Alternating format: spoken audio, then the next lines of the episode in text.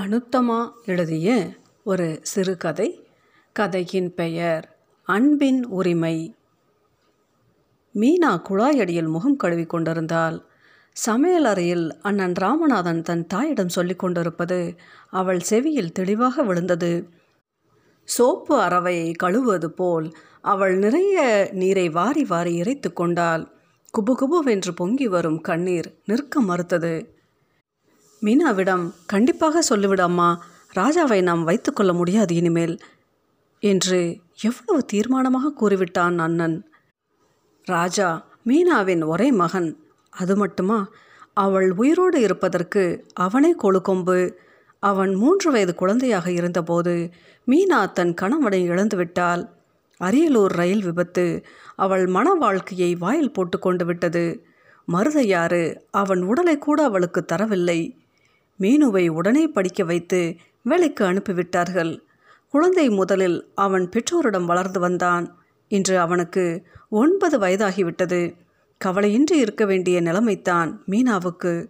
ஆனால் விதியின் பயனோ என்னதான் காரணமோ, ராஜாவின் சுபாவம் சரியான திக்கில் வளரவில்லையே. இன்று அண்ணன் கடைசி தீர்ப்பு தந்துவிட்டான். மகனை எங்கு அழைத்து செல்வது? தான் இருப்பதோ ஒரு மாணவிகளின் விடுதி. அங்கு அவனை அழைத்து செல்ல வழியில்லை. மீனா முகத்தை கழுவிக்கொண்டு கொடியில் தொங்கும் ஒரு துண்டில் துடைத்து கொண்டிருந்தாள். உள்ளத்து வேதனையெல்லாம் அதில் துடைத்து விட முடியுமா? அப்படியே முகத்தை திறக்காமல் தான் மூடிக்கொண்டுதான் இருக்க முடியுமா? அண்ணன் அருகில் நிற்பதை உணர்ந்து அவள் மெல்ல நிமிர்ந்து பார்த்தாள். ஏதாவது ஏற்பாடு செய்ய வேண்டியது தான் மீனா. அவரவர்கள் பலுவை அவரவர்கள் தான் சுமக்க வேண்டும். அதை சமாளிக்க அவரவர்கள் வசதி தேட வேண்டியது தான். என்னால் முடிந்ததை செய்துவிட்டேன். இனி அவன் இங்கு இருந்தால் எனக்கு அவமானம்தான் ஏற்படும் போலிருக்கிறது. மீனாவுக்கு மேலே பேச முடியவில்லை. துக்கம் அவள் நெஞ்சை அடைத்தது. இப்படி ஒரு மகன் வாய்த்திருக்கிறானே என்று மனம் குமுறியது. அவனை அழைத்து செல்ல வழியில்லையே என்று வேதனை துளைத்தது. தன் கணவன் ஒருவன் இல்லாததனால் அல்லவா இப்படியெல்லாம் நேருகிறது என்று ஏக்கம் வாட்டியது. தன்னை மீறி இனந்தெரியா கோபம் அவளை ஆட்கொண்டது. மீனா தனியே ஓரிடத்தில் போய் அமர்ந்து கொண்டாள். வீணே சண்டையிட்டு குறை கூறி பயனில்லை என்று தோன்றிவிட்டது அவளுக்கு. ராஜா ஐந்து வயது வரை தாத்தா பாட்டியிடம்தான் வளர்ந்தான். பிறகுதான் மீனாவின் தந்தை வாயு தொந்தரவில் ஒரு பக்கம் அடித்து படுக்கையில் கிடந்து விட்டார். அப்பொழுது தன் புக்கத்தினரிடம் விட்டிருந்தாள். ஒரு வருடம் அங்கே இருந்தான். அவனை அவர்கள் திரும்ப இவளிடமே அனுப்பிவிட்டார்கள். அவர்களுடைய இரத்த கலப்பான மனிதன் உயிரோடு இல்லை. குழந்தையிடம் எப்படியும் ஒன்று விடுவார்கள் என்று பலரும் சொன்னார்கள். மீனா மீண்டும் பிறந்தகத்துக்கு அவனை அழைத்து வந்தாள். இங்கு வந்து மூன்று வருடங்களாகிவிட்டன. தனியே யோசித்து மீனாவின் மூளையே சோர்ந்து விட்டது போல் தோன்றியது. அன்று அவள் கிளம்பித்தான் ஆக வேண்டும். அவள் தன் போக்கில் எல்லாவற்றையும் எடுத்து வைத்து கொண்டிருந்தாள். அப்பொழுது டங் என்ற ஓசை கேட்டது. திரும்பினாள் அவள். ராஜா திரு திருவென்று விழித்து கொண்டு நின்றிருந்தான். மீனாவின் கடிகாரம் தரையில் விழுந்து கிடந்தது. நிமிஷமுள் சுழன்று ஓர் ஓரமாக புகுந்து விட்டது. கண்ணாடி பெயர்த்து தனியே வந்துவிட்டது. அவன் கடிகாரத்தை கையில் எடுத்தபோது ராஜா மெல்ல நழுவுவதை பார்த்தாள். இடக்கையால் அவனை பிடித்தாள். அவன் முகத்தை உற்று நோக்கினாள். மகனின் முகத்தில் இப்பொழுது இலக்கமே இல்லை. அவன் கண்களிலே ஒருவித குரூரம் நிழலாடியது. உதட்டில் உதாசீனம் தோற்றமளித்தது. ராஜா, நீ என்னோடு வந்துவிடடா. உன் துணிமணியெல்லாம் கொண்டு வா, எடுத்து வைத்து விடலாம் என்றாள் மீனா. கடிகாரத்தை அப்படியே பெட்டியில் போட்டாள். ஏன் தான் இப்படி செய்கிறாயோ என்று அறைய வேண்டும் என்று தான் தோன்றியது மீனாவுக்கு. ஆனால் தன்னையும் அறியாமல் எதனாலோ சாந்தமாக பேசிவிட்டாள். ராஜாவும் அவளையே நோக்கிவிட்டு சரி என்று கூறி வெளியில் போனான். ராஜா தன் பெட்டியை எடுத்து கொண்டு வந்தான். மீனா அவனோடு கூட அமர்ந்து பெட்டியை திறந்தாள். துணிமணி அப்படியே அடைத்து வைத்திருந்தான். மீனும் மடித்து மடித்து அடுக்க ஆரம்பித்தாள். பெட்டியின் அடியில் என்னென்னவோ சாமான்கள் கிடந்தன. மூடியில்லாத பேனா, சைக்கிளின் சிறு மறை ஒன்று, சீவப்படாத பல பென்சில்கள், பித்தான்கள், பணப்பை ஒன்று, ஒரு பேனா கத்தி. இவை அனைத்தையும் எங்கிருந்து எடுத்தானோ தெரியவில்லையே ஆண்டவனே என்று நினைத்த வண்ணம் அவள் அவைகளை பெட்டியின் அடியில் எடுத்து வைத்தாள். தான் வேலை செய்யும் இடத்துக்கு சென்றவுடனேயே அவனை ஒரு பள்ளிக்கூடத்தில் சேர்த்து விட்டாள். அதோடு சேர்ந்து மாணவர் விடுதியும் இருந்தது. மகனை அங்கு விட்டுவிட்டு வரும்போது மீனாவுக்கு நெஞ்சை அடைத்தது. இதுவரை அவனை விட்டு பிரியும் போதெல்லாம் தன் சொந்த மனிதர்களிடம் விட்டு விட்டு வருவாள். இப்பொழுது தனிமையில் வேற்றிடத்தில் விட்டு வர அவள் மனம் துடித்தது. அவனை சேர்த்து அணைத்து கொண்டாள். அவன் விலகி அவளோடு அணையாமல் விரைத்து கொண்டு இரு கைகளாலும் அவளை தள்ளியபடி இருந்தான். மீனாவுக்கு இந்த செய்கை சுருக்கென்றது. அவள் உள்ளுணர்வு அவளையே குற்றஞ்சாட்டியது. இதுவரை விடுமுறை நாட்களில் தன் மகனிடம் அவள் நெருங்கியதே கிடையாது.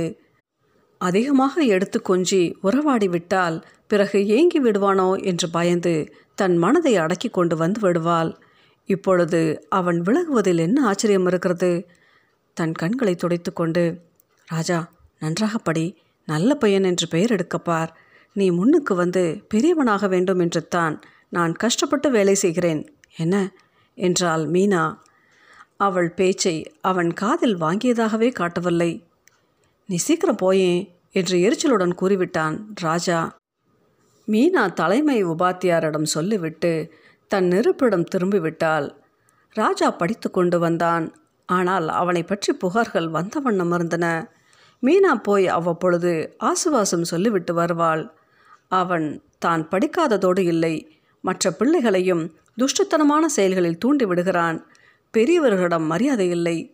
இரண்டொரு சமயம் திருடக்கூட செய்தான். நாங்கள் எவ்வளவு தான் கண்டிக்க முடியும்? இவனால் விடுதியே கெட்டு போய்விடும் போல் இருக்கிறது என்று தலைமை உபாத்தியாயர் கண்டிப்பாக சொன்னார். மீனாவின் கண்களில் நீர் சுரத்தது. கைக்குட்டையால் அவள் கண்ணீரை துடைத்து கொண்டாள். பிறகு வினயத்தோடு தலைவரை நோக்கி, உங்களுக்கு புண்ணியம் உண்டு. பெற்றோருக்கு அடுத்தது ஆசிரியர் தானே. அவனுக்கு தகப்பனாரின் ஆதரவு கொடுத்து வைக்கவில்லை. இனி நீங்கள்தான் அவனை உங்கள் மகன் போல நினைத்து கண்டித்து சரி செய்ய வேண்டும் என்றாள். தலைவர் சிரித்தார். தலைவரின் அறை வாசலில் யாரோ நிற்பது தெரிந்து அவள் தன் குரலை தாழ்த்தி கொண்டாள். வழியில் நின்றிருந்த மனிதரும் நகர்ந்து இடம் விட்டார். மீனா தன் சிந்தனையில் சிக்கியவளாய் மகனை தேடி சென்றாள். அவன் விளையாட்டு மைதானத்தில் வேடிக்கை பார்த்து கொண்டு தனித்து நின்றான். ராஜா என்று அருகில் போய் அழைத்த பிறகு திரும்பி வந்தான். நீ ஏண்டா விளையாடலா? உனக்கு என்ன அதை பற்றி என்று எடுத்த எடுப்பில் திருப்பி கேட்டான் அவன்.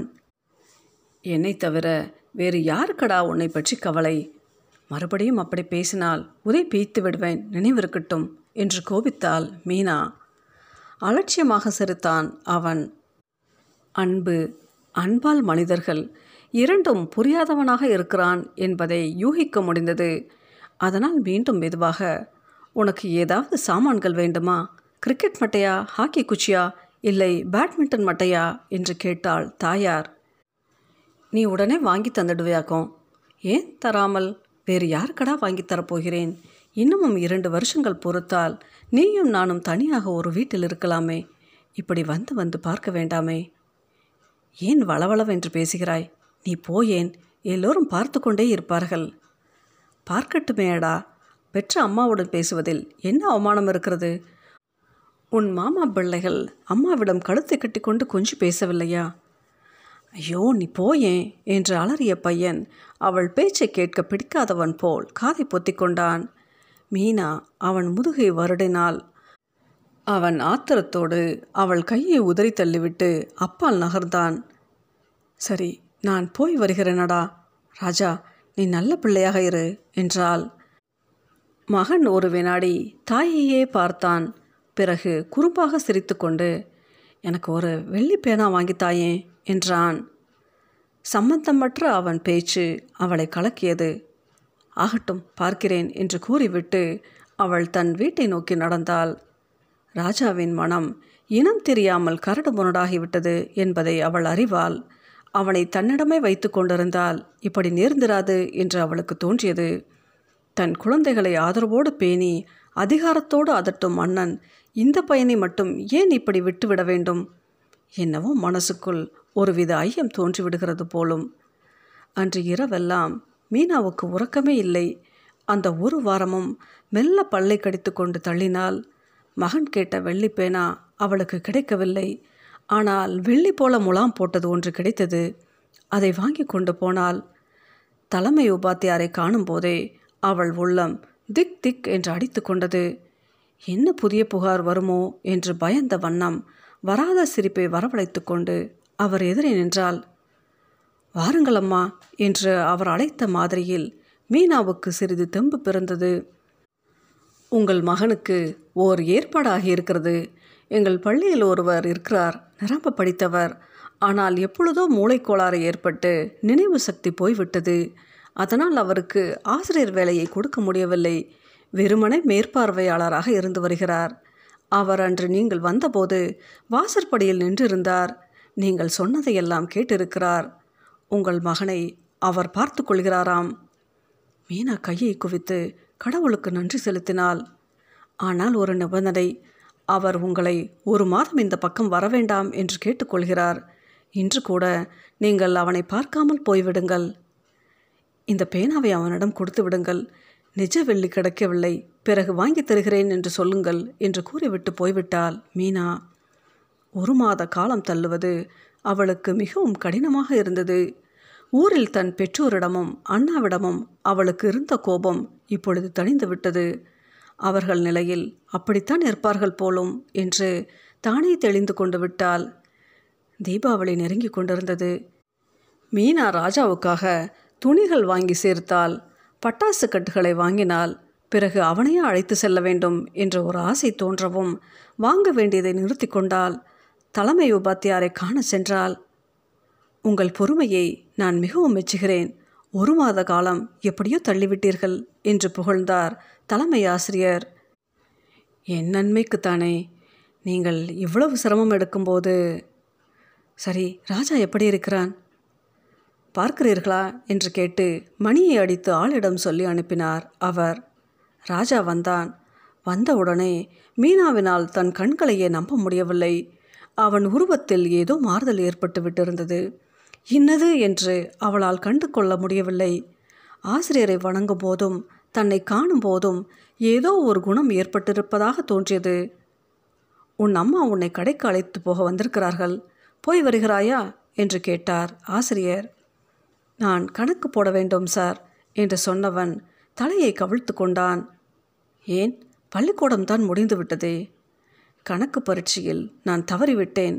அதனால் பள்ளி முடித்த பிறகும் வகுப்பிலிருந்து கணக்கு போடும்படி கணக்கு மாஸ்டர் சொன்னார். மீனாவை பார்த்தார் ஆசிரியர்.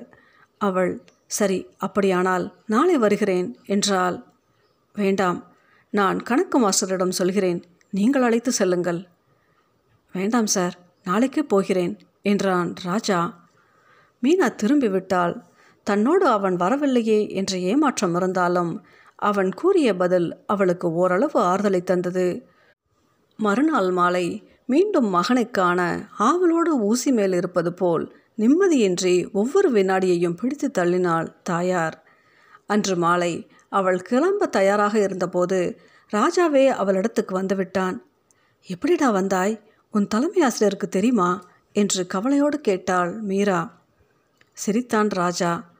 ஷர்மா சார் தான் என்னை இங்கு கொண்டு விட்டார். ஷர்மா சாரா? மேற்பார்வையாளர். அவரை நான் பார்க்க வேண்டுமே என்று ஆவலோடு கேட்டாள் மீனா. அவர் யாருடனும் பேச மாட்டார், அப்பொழுதே போய்விட்டார். மீனா மேலே பேசாமல் கிளம்ப தயாரானால். அவனுக்காக வாங்கி வைத்திருந்த துணிகளை எடுத்துக்கொண்டு கிளம்பினாள். தையல் கடையில் அளவு கொடுத்துவிட்டு மற்ற கடைகளுக்கு சென்றாள். பட்டாசு வகைகளை தானே பொறுக்கி கொண்டான் ராஜா. இன்னமும் ஏதாவது வேண்டுமா? Cricket bat? வேண்டாம், எனக்கு வேறு ஒன்று வேண்டும்.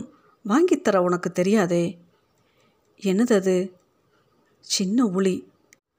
ராஜா நிமிர்ந்து அவளை நோக்கினான். மீனா அப்பொழுது தான் பையனின் முகத்தை நோக்கினாள். அவன் கன்னத்தில் மூன்று விரல்கள் படிந்து சிவந்திருந்தது. ராஜா, இது என்னடா? ஒன்றுமில்லையே என்றான் ராஜா. உன்னை ஷர்மா சார் அடித்தாரா? இல்லை, இல்லவே இல்லை. நான் கதவில் இடித்து கொண்டு விட்டேன். ராஜா, ஷர்மா சாருக்கு ஒரு சமயம் மூளைக்கோளாறு இருந்ததாம். அவரிடம் ஜாக்கிரதையாக பழக வேண்டுமாப்பா என்றாள் மீனா. அவருக்கொன்றும் பைத்தியமெல்லாம் இல்லை என்று சொல்லும்போது கோபத்தினால் ராஜாவின் முகம் சிவந்து விட்டது. மீனா அவனை முதுகில் தடவி கொடுத்தாள். அவன் அவளை உதறி தள்ளிவிட்டு நகர்ந்தான். ராஜா, எனக்கு உளியெல்லாம் வாங்க தெரியாது, அதனால் ஷர்மா சாரியை வாங்கித்தர சொல், நான் பணம் தந்து விடுகிறேன். அவர் என்னிடம் பணம் வாங்கி கொள்ள மாட்டார். பின்ன நீயே வாங்க கற்றுக்கொள், இல்லாவிட்டால் அவருக்கு பணிவிடைகள் செய்தாவது. ராஜா சட்டென்று தன் தாயின் கையை பற்றினான். மீனாவுக்கு உடலே பதறியது. என்றோ அவன் குழந்தையாக இருந்த சமயத்துக்கு பிறகு இன்றே அவன் தானாக அவளிடம் அணுகியது. அதை அனுபவிக்க கூட தெரியாது திணறினாள் அவள். சரி, நீ சொல்வது தான் சரியான வழி என்றான் அவன். அவன் முகம் பளிச்சிட்டது, கண்கள் ஒளிர்ந்தன. மீனா அவனை மீண்டும் பள்ளியில் கொண்டு வந்து சேர்த்தாள். வரும் முன் அவளால் கட்டுப்படுத்த முடியாமல் அவள் இரு கன்னங்களையும் தன் கைகளில் அள்ளி ஒரு முறை உச்சி மோந்துவிட்டு திரும்பினாள். ராஜா திமிரவில்லை. ஜாக்கிரதையடா என்று எச்சரித்தாள் தாயார், நெஞ்சடைக்க. பயப்படாதே என்றான் மகன். மீனா திரும்பி பாராமல் வேகமாக வெளியேறிவிட்டாள். அவள் மகன் அவளையே பார்த்து கொண்டு நின்றான் என்பது அவளுக்கு தெரியாது. மீனாவின் மூளையில் சதா மகனின் கவலைத்தான். பைத்தியக்கார மனிதனிடம் ஒப்படைத்து விட்டோமோ, குழந்தையை என்ன செய்து விடுவாரோ, அவசர புத்தியில் செய்த காரியமாக முடியுமா? மற்றபடி பையன் சிறிது முன்னேறி இருக்கிறானே. சிந்தித்து சிந்தித்து அவள் உள்ளமே மறத்துவிட்டது. அவள் தன்னை அன்றாட கடமைகளில் மூழ்கடித்து கொண்டாள். ஆனால் தன் குழப்பத்தை எல்லாம் ஊருக்கு எழுத மனமில்லை அவளுக்கு. அவரவர் பளுவை அவரவர்களை தாங்க வேண்டியது தான் என்று தமையன் சொன்ன பேச்சு அவள் மனதில் நின்றுவிட்டது. கடவுளே, எனக்கு மன உறுதியை கொடு, என் குழந்தையை நீயே காப்பாற்ற வேண்டும் என்று பிரார்த்தனை செய்த வண்ணம் இருந்தாள் அவள். தீபாவளிக்கு ஊருக்கு வரும்படி அவளுக்கு கடிதம் வந்தது. ராஜா வந்தால் அழைத்து செல்லலாம் என்று அவள் அவன் பள்ளிக்கூடத்துக்கு விரைந்தாள். தலைமை ஆசிரியரின் அறையில் யாரோ பேசுவது கேட்டு வெளியே தயங்கி நின்றாள் அவள். ஷர்மா, நீங்கள் இந்த கடிதங்களுக்கெல்லாம் பதில் எழுதி வாருங்கள், நான் கையெழுத்து போடுகிறேன் என்று கூறுவது கேட்டது. அந்த ஷர்மாவை பார்க்க வேண்டும் என்று அவள் ஆவலோடு இருந்தாள். ஆனால் அவர் ஒரு துண்டினால் முகத்தை துடைப்பது போல முகத்தை மறைத்து கொண்டு அவளை தாண்டி சென்று விட்டார் வேகமாக. அவர் செல்லும் பொழுது அவர் முதுகுப்புறத்தை பார்த்தாள். சிறிது நொண்டி நடந்தார். தனக்கு மிகவும் நெருங்கிய உறவினரை காண்பது போல ஒரு உணர்ச்சி பெருக்கு அவள் உடலில் பரவியது. ஆயினும் என்ன செய்வது, அந்த மனிதர் விசித்திரமான மனமுடையவராக இருக்கிறாரே. தலைமை ஆசிரியர் மீனாவின் வேண்டுகோளை கேட்டுக்கொண்டார். ஆகட்டும் அம்மா, நான் அனுப்ப பார்க்கிறேன் என்றார். மீனா ராஜாவை பார்க்காமலே திரும்பிவிட்டாள். நாளை தீபாவளி என்றிருக்க மீனா மீண்டும் பள்ளிக்கூடம் போனாள். தலைமை ஆசிரியர் எங்கோ வெளியே சென்றிருந்தார். அதனால் அவள் அங்கேயே காத்து கொண்டிருந்தாள். பொழுது போகாமல் ஜன்னல் வழியை எட்டி பார்த்தபோது ராஜா விளையாடி கொண்டிருப்பது தெரிந்தது. அவன் இருக்கும் இடத்தை தேடி சென்றாள் அவள். தோட்டத்தில் ஒதுக்குப்புறமாக ஒரு கொட்டகையில் தச்சு வேலை நடந்து கொண்டிருந்தது. மீனா அங்கு சென்றாள். அப்பொழுது தான் ஒரு வெடிக்கு தீ வைத்துவிட்டு ராஜா ஓடி வந்து கொண்டிருந்தான். அவனுடைய விளையாட்டு வேகத்தில் கையில் இருந்த நெருப்புக்குச்சியை பின்பக்கமாக போட்டுவிட்டு பின்னுக்காகவே நடந்து வந்தான். நெருப்புக்குச்சி மர சிராய் துகள்கள் மேல் விழுந்ததை அவன் பார்க்கவில்லை. அவனது அந்த செய்கையினால் தீ விபத்து ஏற்பட்டால் அதற்காக தன் மகன் குற்றவாளியாகி தலை குனிந்து தண்டனையை அனுபவிக்க வேண்டுமே என்பதை எண்ணிய போது தாயுள்ளம் தவித்தது. மீனா விரைந்தோடினாள். ராஜா, நெருப்பு என்று அவள் கத்திக்கொண்டு ஒரு நெருப்பை அணைக்க விரைந்தாள். ஆனால் அதற்குள் அங்கு வைக்கப்பட்டிருந்த வெடி எழும்பி வெடித்த வேகத்தில் மீனாவின் முகத்தில் அடித்து விட்டது. ஐயோ அம்மா என்று கண்ணை பிடித்து கொண்டு அலறி விழுந்து விட்டாள் மீனா. பள்ளிக்கூடத்தின் பல மூலைகளிலிருந்தும் ஆட்கள் ஓடி வந்தனர். அவளை உடனே சிகிச்சை இல்லத்துக்கு அழைத்து சென்றனர். ஆஸ்பத்திரியில் கண்ணில் கட்டுடன் படுத்து கிடந்தாள் மீனா. அதிர்ச்சியில் அவளுக்கு நினைவு தவறி காய்ச்சல் கண்டுவிட்டது.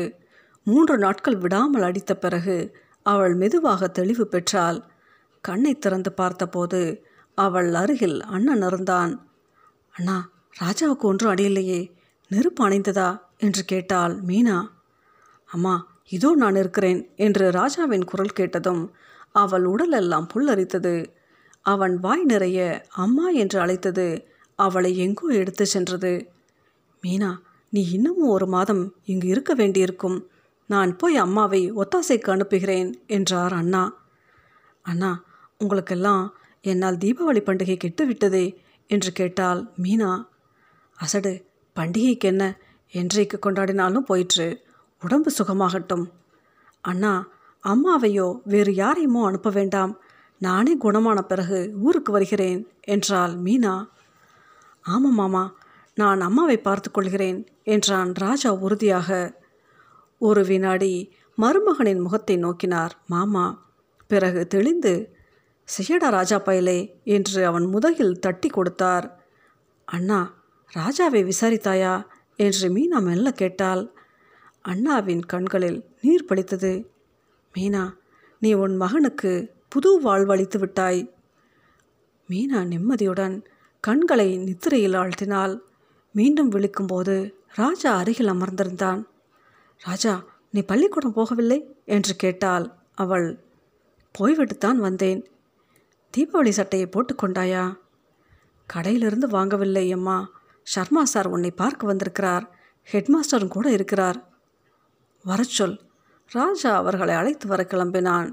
தலைமை ஆசிரியர் தான் அவள் அருகில் வந்து அமர்ந்தார். மீனாவின் கண்ணுக்காக அறையே இருட்டாக்கி வைத்திருந்தார்கள். அதனால் மற்றவரை அவளுக்கு சரியாக தெரியவில்லை. அம்மா, உங்களுக்கு அதிர்ச்சி தாங்க சக்தி இருக்கிறதா என்று எடுத்து எடுப்பிலேயே கேட்டார் தலைமை ஆசிரியர். சொல்லுங்கள், என் வாழ்வை நடத்த எனக்கு வலிமை இருக்கிறது. உங்களுக்கு இனி ஒரு கண் தெரியாது என்கிறார்கள். நேரே வெளியிலேயே வெடித்து விட்டது வெடி. அங்கே பந்தல் ஒன்றும் பற்றி கொண்டு விடவில்லையே என்று தான் மீனா கேள்வி கேட்டாள். அங்கே விபத்து ஒன்றும் நேரவில்லை. நான் சொல்ல வந்திருப்பவையே பெரிய விஷயங்கள். ஒன்று உங்கள் கண், மற்றதும் உங்கள் வாழ்க்கையை பாதிக்கக்கூடியதே. இதோ ஷர்மா சார் வந்திருக்கிறார், அவரை தெரிகிறதா பாருங்கள். மீனா நிமிர்ந்து நோக்க பார்த்தால் பருமனாக முகம் விகாரமடைந்த ஒரு நொண்டி மனிதனையே அவள் கண்டாள். அருகே வந்தால் பார்ப்பேன் என்றாள் அவள் ஆயசமாக. மீனா என்று அந்த உருவம் அருகில் வந்து குரல் கொடுத்தது. அதை கேட்டதும் ராஜா என்று உரக்க கூவிவிட்டாள் மீனா. ராஜா பக்கத்தில் வந்து அவளை பிடித்து அணைத்து கொண்டான். அம்மா, இதோ இருக்கிறேனே, ஷர்மா சார் மிகவும் நல்லவர் அம்மா, பார்க்கத்தான் அவர் அப்படி இருக்கிறார் என்று அவன் காதோடு ஆசுவாசப்படுத்தினான் அவன். அது இல்லையடா மண்டு, அவர் தாண்டா உன் அப்பா, அவரை கிட்ட வர சொல்லடா. ஷர்மா சார் அருகில் வந்து கட்டிலில் அமர்ந்தார். இது என்ன கோலம், ஏன் இத்தனை நாட்கள், நான் எதை கேட்பது என்று தெரியவில்லையே என்று பேசத் தெரியாமல் தத்தளித்தாள் மீனா. நீ ஒன்றும் கேட்க வேண்டாம் மீனா, நான் செய்த அசட்டுத்தனத்தை நானே சொல்லிவிடுகிறேன். அரியலூரில் அடிபட்ட போது எங்கிருந்தோ ஒரு திராவக ஜாடி உடைந்து என் உடம்பில் கொட்டிவிட்டது. அதனால் முகம் கோரமாகிவிட்டது. விபத்தினால் ஒரு காலம் நொண்டியாகிவிட்டது. நினைவிழந்து கிடந்தேன். என்னை பற்றிய தகவல் யாருக்குமே தெரியவில்லை. ஒரு புதரில் எறியப்பட்ட நான் ஒரு கிராமத்தினரால் எடுத்து செல்லப்பட்டேன். அங்கே என் உடல்நிலை சரியானதும் பார்த்தால் எனக்கே அருவருப்பாக இருந்தது. இந்த கோலத்துடன் மீண்டும் தெரிந்த மனிதர்கள் மத்தியில் வரக்கூடாது என்று தோன்றிவிட்டது. அதனால் மாற்று பெயருடன் எங்கெங்கோ திரிந்து இங்கு வந்து சேர்ந்தேன். தலைமை ஆசிரியரிடமுள்ள நட்பினால் இங்கு தங்கிவிட்டேன். நீ முதல் நாள் ராஜாவை அழைத்து வந்த போதே பார்த்தேன். இங்கிருந்து போய்விட வேண்டும் என்று எண்ணிக்கொண்டே இருந்தேன். பிறகுதான் ஒரு நாள் நீ ராஜாவுக்காக பேசியதை கேட்க நேர்ந்தது. தவற்றை உணர்ந்தேன். கடமையில் தவறி குழந்தையையும் உன்னையும் கைவிட்டதாக மனசாட்சி உறுத்தியது. அதனால்தான் ராஜாவை திருத்த மேற்கொண்டேன். அவனும் என்னிடம் ஒற்றிக்கொண்டான். அதுதான் பெரிய அதிசயமாக இருந்தது எனக்கு என்றாள் மீனா. கடவுள் வைத்த உறவே இருக்கிறதே என்று வியந்தார் தலைமை ஆசிரியர். அப்பொழுதும் நான் யார் என்று காட்டிக்கொள்ள நினைக்கவில்லை. இந்த விபத்தினால் உனக்கு கண் போய்விட்டது என்றதும் மனம் கேட்கவில்லை. நீ ஏற்றுக்கொள்வாயானால் உன்னை நான் இனி பார்த்து கொள்கிறேன் என்றார் ஷர்மா சார். ராஜா, கேட்டாயாடா எல்லாம் என்றால் மீனா மகனை அணைத்தபடியே. அப்பா, இனி உங்களை நாங்கள் விடுவோமா என்றான் ராஜா. மீனா, உன்னை பெயர் வைத்து அழைக்கிறேன். நீ என் பெண் போல இனி என் வீட்டில் வந்து இருங்கள் என்றார் தலைமை ஆசிரியர். நீங்கள்தான் எங்கள் தெய்வம் என்றாள் மீனா கரம் குவித்து. கண் தெரியவில்லையே என்று நீ கவலைப்படக்கூடாது என்ன? ஒரு கண் போனால் என்ன? இப்பொழுது புதியதாக இரண்டு கண்களை பெற்றுவிட்டேனே, அவை இரண்டுமே நீங்கள் எனக்கு அளித்த ஆசிர்வாத பரிசுகள் தாமே என்றாள் மீனா. ஷர்மா கட்டிலில் அமர்ந்திருந்தபடியே முகத்தை துண்டால் மூடிக்கொண்டிருந்தார். அவர் உடல் குலுங்கியது. மீனா ஒரு கையை நீட்டி அவரை தொட்டாள். ராஜா தன் தகப்பனாரை தழுவிக்கொண்டான். தலைமை ஆசிரியரும் கண்களை துடைத்து கொண்டார். அன்பு கலங்கும்போது நேருவது தான் புனித கண்ணீர். அது கங்கா ஸ்தானத்துக்கு ஒப்பானது என்றார் தலைமை ஆசிரியர். ராஜா என்று மீனா அழைத்தாள். நான் முன்பு போல இல்லையம்மா. இப்பொழுதெல்லாம் நான் தான் வகுப்பிலும் விளையாட்டிலும் முதல்வன். ஷர்மா சார் இல்லை, அப்பா தான் எனக்கு வழிகாட்டினார். நேர்மையான செயல்களினால்தான் மனிதர்களை வெல்ல முடியும் என்று சொல்லி தந்தார். அந்த பத்து ரூபாயை கூட திருப்பி தந்து விட்டேன் நான். தெரியுமடா என்றாள் மீனா. குழந்தையை அடித்து கொன்று விட்டேன் நான் என்றார் ஷர்மா விக்கலுக்கிடையே. இல்லை, அடித்து உருவாக்கினீர்கள் சார். அவனுக்கென்று ஆதரவான ஒரு கை இல்லாமல் தானே அவன் கோணலாக மாறிவிட்டான். ஒரு தாயின் சலுகையும் தகப்பனின் கண்டிப்புமே மனிதனை உருவாக்கும் சாதனங்கள். அவர்கள் இல்லையேல் மற்றவர்கள் அந்த இடத்தை சரிவர நிரப்புபவர்களாக இருக்க வேண்டுமல்லவா? தலைமை ஆசிரியர் விடை பெற்று கொண்டு போய்விட்டார். ஒன்றுபட்ட குடும்பம் மௌனத்தில் கலந்து இன்புற்றது. உனக்காக செய்தேன் என்று ராஜா ஒரு கண்ணாடியை காட்டினான். அழகான பெட்டி உருவத்தில் அது அமைந்திருந்தது. மீனா அன்போடு வாங்கினாள். நானும் தான் மீனா என்று ஒரு குங்குமச்சிமலை காட்டினார் ஷர்மா. கடைசல் பிடித்து அழகான வேலைப்பாட்டுடன் இருந்தது அந்த மரச்சிமல். இந்த தீபாவளிக்கு நீங்கள் ரெண்டு பேருமாக என் வாழ்வையே பரிசாக அளித்து விட்டீர்கள் என்றாள் மீனா சிரித்து கொண்டே. வெளியே கோயில் மணிகள் கணக்கணவென்று ஆமோதித்தன.